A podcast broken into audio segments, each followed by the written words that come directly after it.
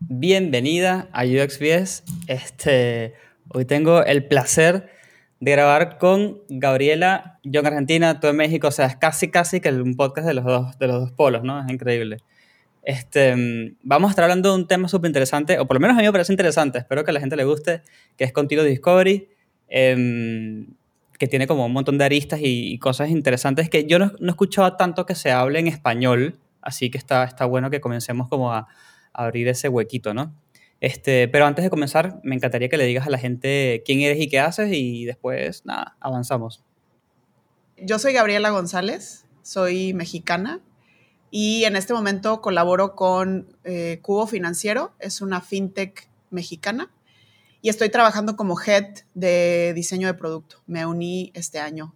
De profesión soy diseñadora industrial y luego hice un máster en innovación y gestión del diseño. Y bueno, me encanta lo que hago. qué bien, qué bien que uno... No, no, es tan fácil, ¿no? Amar lo que uno hace, no es tan común. Si te pones a hablar con personas, gente que dice, mira, yo hago esto porque es lo que me da de comer, me pago un techo y nos, nos vimos. Así que está bueno Exacto. que alguien diga, no, y amo lo que hago. Lo amo, sí. Me siento muy afortunada. Espero que la gente que esté escuchando esto, eh, pues muchos amen lo que hagan y si no aman lo que hagan, pues se avienten a buscar algo que sí amen. Claro, por ahí la gente que, que, está escuchando esto está migrando a UX, que es muy común hoy en día, eh, que viene de pasarla muy mal en, en, en, diseño tradicional, porque, bueno, la carrera sufrió bastantes golpes. Este, y, si, y, y como que si, estás en es, si me están escuchando y estás en esa situación, eh, hay muchas personas que han mirado y de repente me, me, escriben y me dicen, es como otro mundo, ¿no? UX es como, sí. me cambió la vida. Y yo, sí, sí, es, es otra historia, es increíble. Así que bueno, eso por ese lado. Eh, el, el, tema de hoy es interesante porque, bueno, primero me lo propusiste tú, te conseguí por un, por un post en LinkedIn que, que suelo hacer de vez en cuando para captar invitados nuevos. Eh, y también es un tema que nombré brevemente un episodio con Juan Frescura en algún momento, hace un, hace un par de meses atrás, pero no expandimos, ¿no? Y en realidad es un temazo el Continuous Discovery. Yo no soy cero experto en el tema, así que vamos a ver si te puedo llevar el ritmo. Eh, pero para comenzar, me encantaría que le digas a la gente este, qué es, como así brevemente, qué es Continuous Discovery, ¿no? Como para ubicarlos, digamos. Claro, bueno, eh, para entender Continuous Discovery sería bueno entender qué es Discovery. En producto tenemos como dos grandes eh, fases, la de Discovery y luego la de Delivery. Claro. Sería primero Discovery, ¿no? Entonces, la parte de Discovery es donde el equipo de producto en donde hay desarrolladores, hay project managers, podría haber researchers, UX writers, de, hay como muchos eh, campos que podríamos tener, deciden uh -huh. qué productos vale la pena pasar a la parte de delivery, ¿no? O sea, claro. ahí es donde, el, digamos, hacemos como un filtro entre todo lo que creemos que pueda funcionar y a través de Discovery seguimos como ciertos artefactos, seguimos ciertas uh -huh. metodologías y ahí es donde eh, lo que propone Teresa Torres, que soy súper fan de Teresa Torres, eh, dentro de Continuous Discovery, que básicamente sería hacer un proceso de discovery continuo. Tener Ajá. este proceso de discovery y no verlo como un momento en el cual se termina y solo pasamos a delivery, sino estar tratando de hacer este descubrimiento de manera permanente. Tal cual. Sí, que, que de hecho es, es, interesante porque hay empresas que están como más enfocadas en la parte del delivery y se les olvida por ahí ciertos procesitos que son interesantes y que son importantes. Y parte de lo que, de lo que propone Teresa Torres, que te soy honesto, o sea, yo escuché, fui a un webinar de ella, un webinar de ella que, que pasaron por IDF, este, y pues, pues nada, un par de videos en YouTube. Y, y parte de lo que propone ella es, eh, de todo esto es que siempre estabas en contacto con el usuario, o sea, casi que es una maquinita de estar en contacto con el usuario, entre otras cosas, ¿no? Eh, y yo creo que eso le suma un montón de valor a todo el equipo, no solamente al producto, sino al equipo, porque, porque cuando estás en contacto con, con esa persona que usa el producto que, que, que en el que trabajas, eh, la mentalidad cambia, ¿no? Entonces, Totalmente. Sí. Creo que ahí lo importante es eh, algo que hemos vivido en, en Cubo, eh, es que hemos estado implementando, sí, el proceso de, de eh, discovery continuo, de estar todas las semanas, estar hablando con usuarios. Pero lo uh -huh. más padre ha sido que em, cada cierto número de entrevistas hacemos un video como con los mejores momentos, ¿no? Y esto se lo ponemos como a diferentes, a diferentes stakeholders, a gente de comercial, a gente de cobranza, de RH, y ha sido muy padre porque hemos logrado humanizar, como ponerle cara. Muchas mm. veces los procesos hacen que estés como tratando de solucionar cosas, ya sea de cobranza o de RH, o de las áreas que le toquen, y te olvidas que esa persona a la que estás sirviendo tiene una cara, tiene un nombre, un apellido, problemas, aspiraciones, pain points, o sea, eh, deseos, necesidades. Entonces, hacer esto de las entrevistas eh, humaniza muchísimo el proceso. Las, las, empresas que están más clavadas en, la parte de delivery o en la parte técnica, de repente pasa eso, ¿no? Que, se, que, pasa como un silo, ¿no? De estar muy separados, estar muy clavado en lo técnico y se nos olvida que todo parte de un usuario que tiene ciertas necesidades. Entonces, si dejamos de hacer entrevistas y hacemos una entrevista y hace seis meses hicimos una entrevista, pues resulta que el mundo cambió y que vino COVID y que vinieron, claro. ¿no? Una serie de cosas que la situación del usuario ya cambió, ¿no? Entonces, si nos quedamos con lo que recolectamos hace unos meses, puede ser que ya esa información ya no funcione, ¿no? Ya no funcione tan bien. Entonces, esto que mencionas que propone Teresa Torres es tener al menos una entrevista a la semana, ¿no? O sea, en eh, dice que en vez de no tener nada de research o tener poco, más bien, si quieres hacer research, luego te propones hacer mucho research. Entonces es, al menos hacer una entrevista va a ser mucho mejor que no tener ninguna. Totalmente. Sí. Tal cual. Sí, de hecho, este. O sea, el, tema de. No, no, sé si el Continuous Discovery entra adentro de Research Ops, por ejemplo. No sé si es una metodología para llevar el Research Ops, que, es un campo que desconozco por completo, o sale de allí y, son como dos, pilares diferentes, o me equivoco. Yo lo vería como hermanos. Yo creo que, al menos ahorita, nosotros no tenemos un área de Research Ops. Y la persona que lleva Research dentro de sus labores, eh, como tratando de apuntar hacia el Continuous Discovery, está el agendar, el buscar usuarios, el darles las, las, eh, las, gift cards que les damos al final, eh, eh, mandarles la liga de Zoom, todo esto, ¿no? Que eso sería parte de Research Ops. La realidad es que en las startups o las empresas en que el equipo de diseño no es tan grande, no es tan robusto, pues lo hace un product designer o lo hace el product designer que lleva research, porque sí hay empresas definitivamente donde el, equipo de diseño es muy robusto y tienen research ops y tienen design ops y buenísimo. Pero hay otras, otro tanto, que, pensaría yo que es la mayoría, no tengo el dato, pero al, menos lo que he platicado con otras personas que trabajan en, empresas de tecnología, pues es un poco sacarlo eh, como nos va dando la, operación, ¿no? Entonces yo lo vería como hermanos. Para poder tener continuous discovery, tenemos que tener una especie de research ops para poder hacer operativo y poder escalar, ¿no? Poder tener de manera continua y como con la misma cadencia entrevistas. O sea, a lo mejor todos los lunes 10 y 11 de la mañana ya tenemos como separado para hacer entrevistas. Algo que propone Teresa, que me parece súper interesante, es que dice que en estas entrevistas deberían de estar un product trío, un, trío de producto.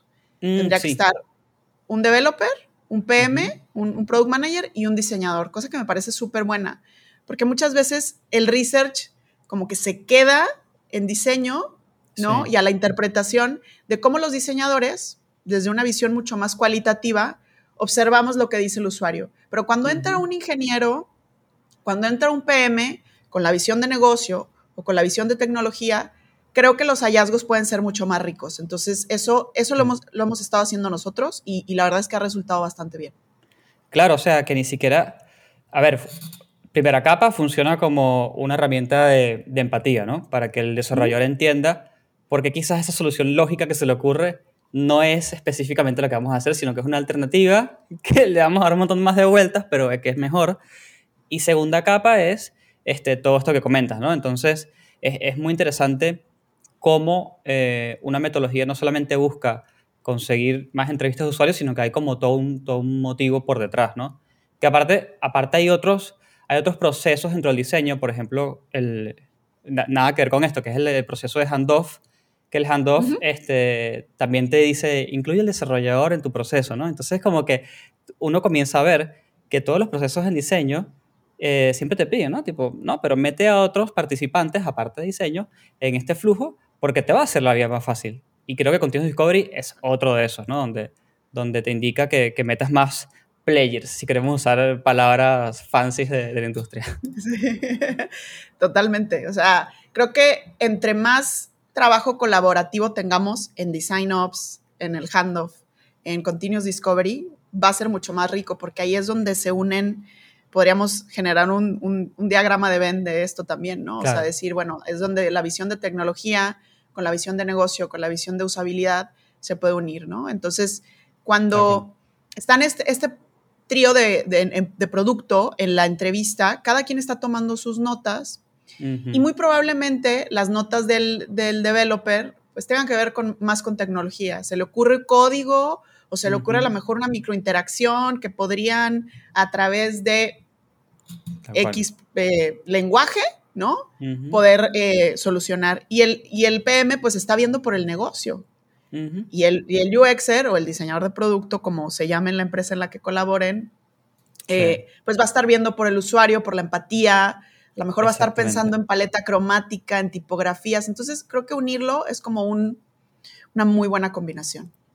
No, totalmente. Y te ahorras 5.000 reuniones y, y, 800 mensajitos de Slack y, y, tipo, ¿estás seguro que esto es lo que vamos a hacer? ¿no? Entonces es interesante.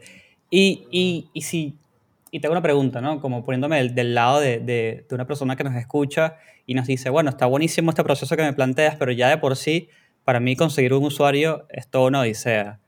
Em, eh, calculo que hay, hay empresas o, tipos de empresas con ciertas metodologías que Continuous Discovery no es algo que se recomienda, ¿no? Que, que, que por ahí, para llegar a ese punto, primero hay que hacer un cambio de mentalidad, después un cambio de metodología y después proponerle hacer todo esto.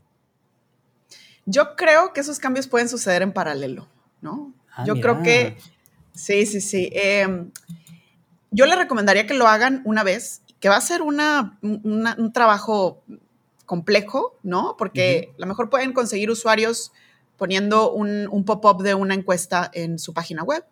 A lo mejor tienen una base de datos y los pueden contactar por correo. Habrá diferentes formas, ¿no? En el mejor de los casos, y cuando el presupuesto lo permite, se contrata una agencia de reclutamiento. ¿no? Nosotros el proceso lo hacemos dentro del, equipo de diseño, ¿no? lo hacemos interno. Pero bueno, habrá otros casos en donde lo, pueda hacer una agencia. Entonces, yo creo, y eso, nos pasó, eso pasó en mi equipo, eh, explicar el proceso y el beneficio de Continuous Discovery es complejo, ¿no? Porque es como, ah, entrevistas. Ok, pero igual y ya sabemos lo que los usuarios quieren, ¿no? Claro. Eh, pero cuando ven el video, no, es que el video es como un momento de catarsis. La verdad es que sí les súper recomiendo utilizar esta, esta herramienta. Cuando los stakeholders, sobre todo los de nivel directivo, ven el video y ven a los usuarios verbalizando sus dolores en referente a tu servicio o producto, es alucinante.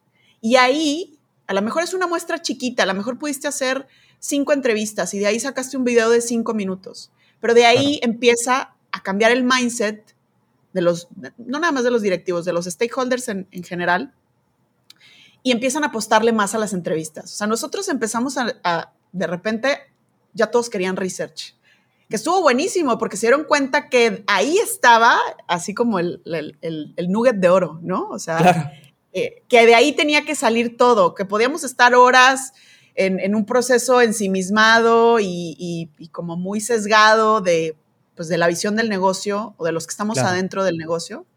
Pero ya que nos salíamos, y es como hacer como cambiar este scope, ¿no? Como que te alejas y puedes hacer un zoom out y ves a los usuarios y dices, wow, estos patrones están sucediendo, esto necesitan, ¿no? Y entonces yo, yo les recomendaría que si pueden lo hagan en paralelo. Traten de cambiar la cultura tratando de enseñar los beneficios, ¿no? De, que podrían tener a través de Continuous Discovery y por otro lado, eh, pues haciendo los, los esfuerzos que se necesiten, ¿no? Si ustedes creen, si realmente el equipo de producto lo platican y dicen, el camino va por acá, háganlo. Vale muchísimo la pena. Eso te iba a preguntar, ¿no? Tipo, está bien, escuché este podcast y me quedé súper emocionado y lo voy a presentar. Es más, el lunes le rompo la puerta a mi jefe y le digo, mira, vamos a hacer esto. ¿Cómo se presenta, no? Porque no estamos, no estamos diciendo cualquier cosa, estamos diciendo, hablemos con usuarios todas las semanas. Entonces, ¿cómo, ¿cómo se presenta? ¿Cuál sería el MVP? Si, tú si mi jefe me dice, te doy permiso, bueno, ¿cuál es el MVP de todo esto? Yo creo que la, la versión pequeña es la que puedan hacer. ¿No? O sea, si pueden hacer dos entrevistas, buenísimo. El proceso que propone Teresa Torres, que creo que cuando uno lo enseña como una metodología, tiene como más sentido. Entonces ella propone, son varias partes. La primera es hacer entrevistas al menos una vez a la semana, ¿no? Podría ser una, podrían ser diez. Hay gente que dice que con cinco entrevistas generas patrones. Yo creo que no hay un número mágico. Yo creo que cada proyecto y cada empresa tendrá ahí el número con el que para ciertos proyectos a lo mejor es 5 o a lo mejor unos 10. A mí me ha pasado en, consultoría que lo más largo que me pasó fue hasta 20 entrevistas empezamos a percibir patrones. Pero eso será ya como cada proyecto, ¿no? Fue un proyecto complejo. Pero eh, eh, lo que propone Teresa es, hagamos entrevistas cada semana. Después de la entrevista, tenemos que hacer un one pager, que es como el resumen de cada entrevista. Claro. Lo padrísimo de esto es que pones la foto, pones una frase como muy poderosa que dijo el usuario, algunas oportunidades. Eh, si, si, compran el libro, que yo no me llevo nada porque compren el libro de Teresa Torres, pero cómprenlo, está buenísimo. Claro, claro. Ahí viene el, formato, ¿no? Estos formatos, lo, que sucede es que eh, si los stakeholders no pueden ver la grabación de la entrevista entera, ¿no? Pueden ver como este snapshot, como esta vista alejada, ¿no? Después de hacer esto, nos juntamos otra vez los de producto, los que estemos involucrados con la generación de la solución, y se baja en un árbol de oportunidades de soluciones. Entonces, cuando tú presentas un ejemplo, puede ser de Netflix, porque de hecho el que viene en el libro es de un servicio de streaming como Netflix, pues le enseñas a los stakeholders cómo alguien como Netflix lleva este proceso, ¿no? Claro. O sea, entonces empieza con las entrevistas, hacemos la bajada de hallazgos a través del one pager de cada persona eh, y luego esto lo pasamos a oportunidades, ¿no? Eh, a un outcome, como a un bien final que queremos como empresa y que se verbaliza o que escribimos a través de oportunidades que mencionaron los usuarios. No es que las estemos inventando, es que un usuario que tenemos grabado y es como un ciclo virtuoso, ¿no?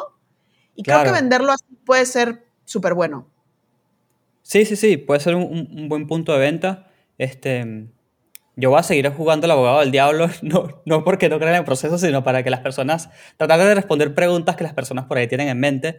Y ahí se me ocurren cosas como, pero ya va, este, yo no dice, o sea, mi equipo no diseña tantas cosas, no tiene, no tiene tanto músculo como para estar empujando todos estos descubrimientos que se van haciendo y estas iniciativas que por ahí se nos ocurren. Eh, ¿qué hago? ¿Qué hago con esto? ¿Hago, hago menos entrevistas? Eh, ¿Las guardo en el cajón del backlog infinito? ¿Viste que esos ese, backlog, ese backlog infinito puede ser nuestro peor enemigo. Sí, eh, aparte hay ideas que caducan y, claro. nunca se hicieron, entonces es un peligro. Sí, totalmente. Yo creo que poner el, el, objetivo de hacer una entrevista por semana es como en el mejor de los casos, ¿no? Es como cuando te dicen, tienes que hacer ejercicio al menos tres veces a la semana. Pues habrá semanas que no lo puedes hacer, habrá semanas que puedas hacer una. Eso es mucho mejor. Si lo puedes hacer una vez al mes y eso va a generar cierta cadencia y va a generar cierta validación por parte de los stakeholders que después van a tener que comprarte esto de, va, vamos a hacer el, el discovery, yo diría que, que, empiecen a hacerlo, ¿no? Yo soy muy de empezar en, en, pequeño, porque si nos ponemos metas, lo mismo con el ejercicio. Si de repente digo, bueno, voy a hacer ejercicio siete veces a la semana, pues te vas a lastimar. Entonces, si no tienes el equipo o no tienes los recursos, hazlo en pequeño. Eso diría yo. Tal cual. Y Teresa Torres, en el, workshop que yo, workshop no, bueno, es más un webinar naturalmente, que fui, ella nombra algo de que este proceso incluso se puede hacer cuando tenemos usuarios que son difíciles de conseguir o que estás en una industria que por ahí te, son súper sinceros y te bloquean y te dicen no puedes hablar con nuestros clientes que, o bueno, nuestros usuarios. Y no me acuerdo específicamente de su recomendación. no sé, no sé si sabrás cuál era la, recomendación de ella.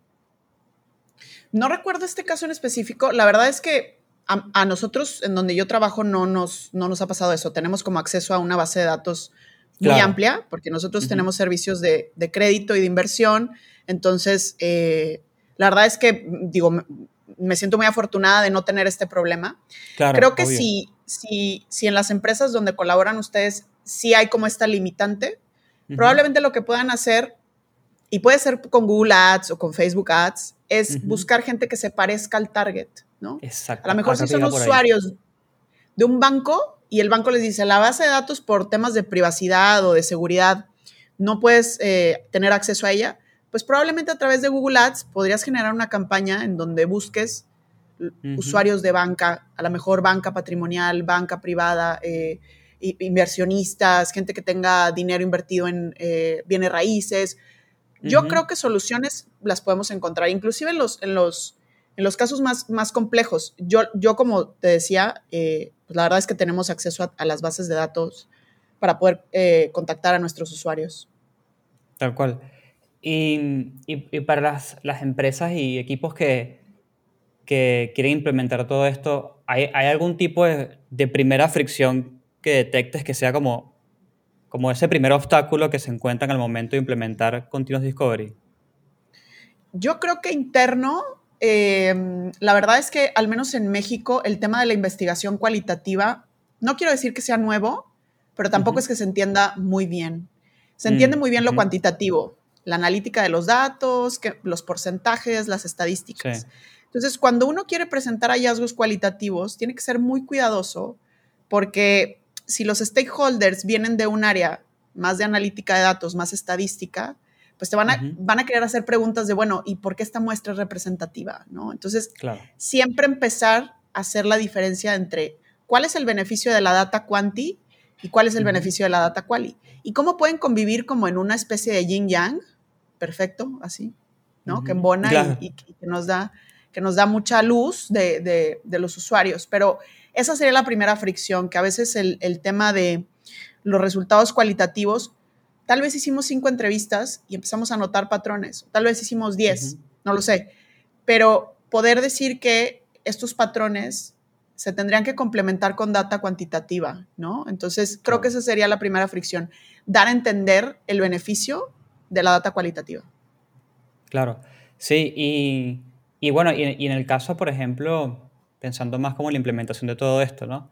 En el caso de las empresas que trabajen, que tienen como pequeñas verticales, pequeños, pequeñas células o equipos o squads, depende como lo llamen cada quien en su empresa, por ahí se puede comenzar la iniciativa en un equipo en particular, ¿no? Un equipo que por ahí está un poco más pulido, que tiene ya todo como más aceitadito y, y se le dice, bueno, tenemos este nuevo reto, y a partir de ahí lo vas como, como contagiando al resto de la empresa, ¿no? Se me ocurre. Sí, totalmente. Creo que va, una vez que, se ve el beneficio, va permeando al resto de la empresa o al resto de los squads o como trabajan en equipos, ¿no? O sea, puede ser que un equipo, por los integrantes, a lo mejor tiene un product designer que es muy fan de Teresa Torres o escucha tu podcast y dice, bueno, esto lo tenemos que implementar ya y va a ser el que va a picar piedra y se va a encontrar con muchos stoppers y se va a encontrar con muchas fricciones, pero mientras esté convencido que al final de este proceso de hacer entrevistas, bajarlo en el one pager y hacer el árbol de eh, oportunidades de soluciones, va a salir un conocimiento mucho más estructurado, ¿no? Claro. Va a tener como este, esta, pues sí, como este peso que, que si lo validamos también con data cuantitativa, muy probablemente podamos entregar como un, un informe de investigación muy rico, muy completo. Tal cual. Y se me ocurre, igual creo que la respuesta medio que sea sola, pero ¿cómo podemos nosotros medir el éxito de este proceso, no? Tipo decir, a ver, lo empecé hoy, ¿no? Y en tres meses reviso a ver si la cosa va bien. ¿Hay alguna métrica en particular que, se pueda tener para dárselo a la gente que ve las cosas con métricas? Este, ¿Hay algo más que se pueda eh, medir a nivel quizás equipo, como para decir, este, fíjense de las bondades de este proceso, ahora pasan estas cosas, ya no pasan estas. ¿Hay algo que uno pueda tomar como señales, digamos? Yo creo que hay varias. Eh, se podría trazar como algo muy simple, como poner un objetivo de cuántas entrevistas tener al mes, ¿no? Eso será como súper simple. Al final, las entrevistas no son el entregable, las entrevistas son como el alimento de lo que se va a pasar a ser el, árbol de oportunidades. Porque si bien puedes tener muchas oportunidades, esas oportunidades se convierten en soluciones y esas soluciones tienen que pasar por experimentos. Entonces lo que vas a tener es una serie de experimentos que va a ser muy fácil a través de esos experimentos decir, no es que voy a pasar todo al backlog y voy a hacer una lista en Jira inmensa que solamente me va a estar ocasionando carga cognitiva y estrés y, no va a traer nada bueno, ¿no? O sea, nada más es como, uy, mira, ¿cuánto trabajo tengo por hacer? Pues, claro. O sea, ¿dónde se filtró, no? ¿Cuál es la prioridad? No todas las oportunidades, si lo vemos en cuadrantes, no todas las oportunidades tendrán el mismo peso. Habrá algunas que sean muy caras, pero que tengan un beneficio para el usuario altísimo. Ahí vale la pena que el equipo de producto diga, tenemos estas 15 oportunidades, ¿no? También tener trazados los experimentos, si se va a hacer un A-B test, cómo se va a hacer el A-B test, si vamos a hacer este, pues los diferentes experimentos que se van a llevar, ¿no? Pero creo que a través de eso, si tú ya tienes 15 oportunidades y las acomodas en cuadrantes, a lo mejor te vas a dar cuenta que hay oportunidades que están muy lejanas por presupuesto, por tecnología, porque no nada más tenemos, eh, obviamente a quien queremos servir, servir es al usuario, pero esto también tiene que venir bien para el negocio y se tiene que poder realizar a través de la tecnología que tenemos. A lo mejor la empresa, estamos proponiendo una tecnología que no, que no todavía no está. Entonces tenemos que ser como muy honestos y eso es, es un proceso muy bonito de catarsis porque es como ir a terapia familiar, ¿no? Y decir, tenemos todos estos problemas, pero hoy decidimos que estos cuatro o cinco son los más importantes y son los que tenemos que atender. Claro. Sí, que es un poco eh, el día a día de nosotros los, los diseñadores UX o, de producto, eh, researchers, todo, todo el mundo, todos los que trabajamos en, producto, ¿no? Que es eh, buscar, priorizar y después actuar en, en, tanto eso, ¿no? Y siempre creo que, creo que un, un, una estrella norte siempre va a ser los, los, los KPIs y los OKR, los objetivos de la empresa, sea, sea lo que sea la metodología que usen. No porque el usuario no, no nos importe, de hecho, defendemos al usuario, pero hay un negocio por detrás que tiene que ser sostenido. Entonces siempre va a ser como nuestra comparativa.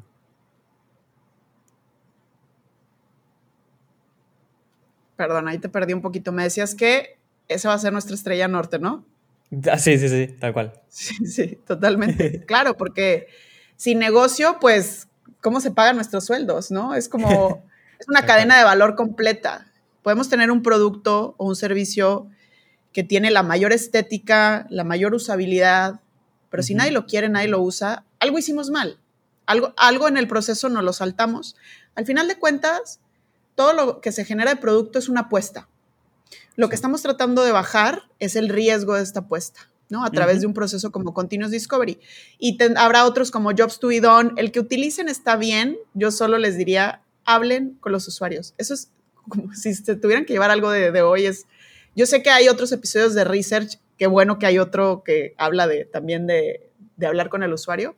Pero creo que sería eso. ¿Qué tanto? Pues lo que puedan. Si lo pueden hacer todas las semanas, increíble compren el libro, regalen el libro a todo el equipo.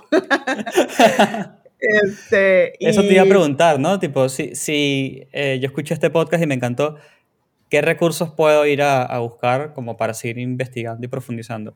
Más allá que naturalmente deberías poner en Google este, Continuous Discovery, ¿no? Más allá de eso.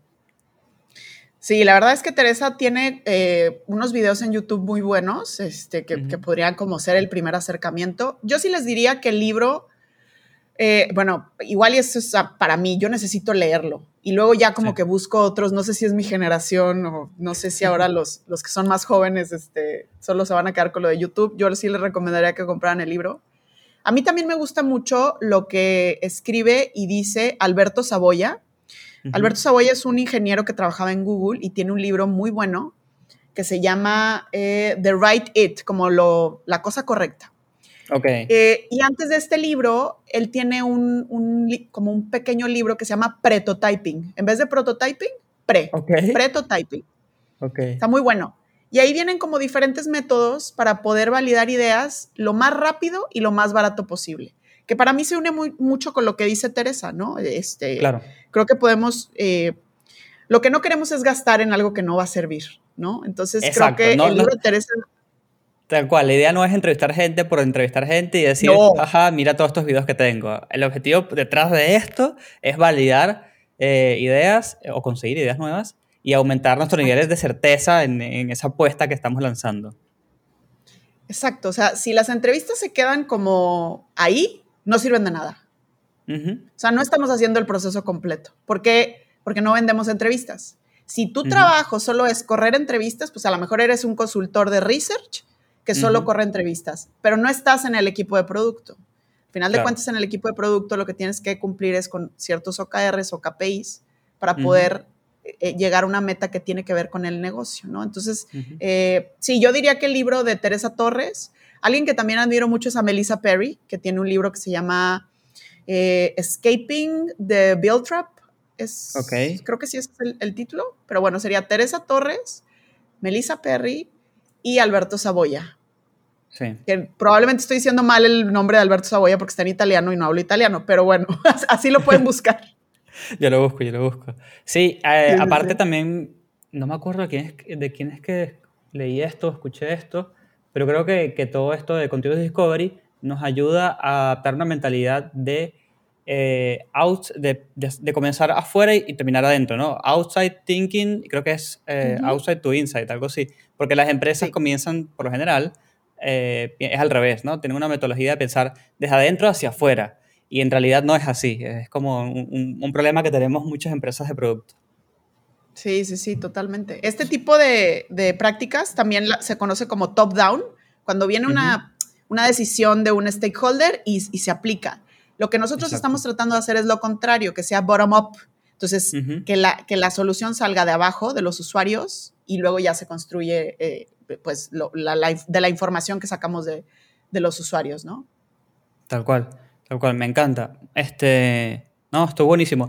Si las personas que llegaron hasta aquí, hasta, aquí, hasta, hasta, hasta allá al final, eh, les gustó lo que está este, hablando Gabriela, bueno, primero que todo escríbale, ¿no? Rompan en las pelotas por LinkedIn, como siempre. Yo le digo, ni, siquiera le pido permiso al invitado, siempre le digo, escríbale al invitado. No, está súper este, bien y escuché que en el episodio de Viviana eh, Núñez, que hablamos como de, la investigación cualitativa, el valor que trae y todo esto, porque siento que yo nunca suelo hacer este, promoción cross de episodios, pero siento que si se unen estos dos, hay como muchísimo valor ahí atrapado, así que está, está muy bueno. Sí. Em, y aparte yo la admiro muchísimo a ella, entonces sí, escucha ah, ¿sí? Ah, bueno, mira, qué cool.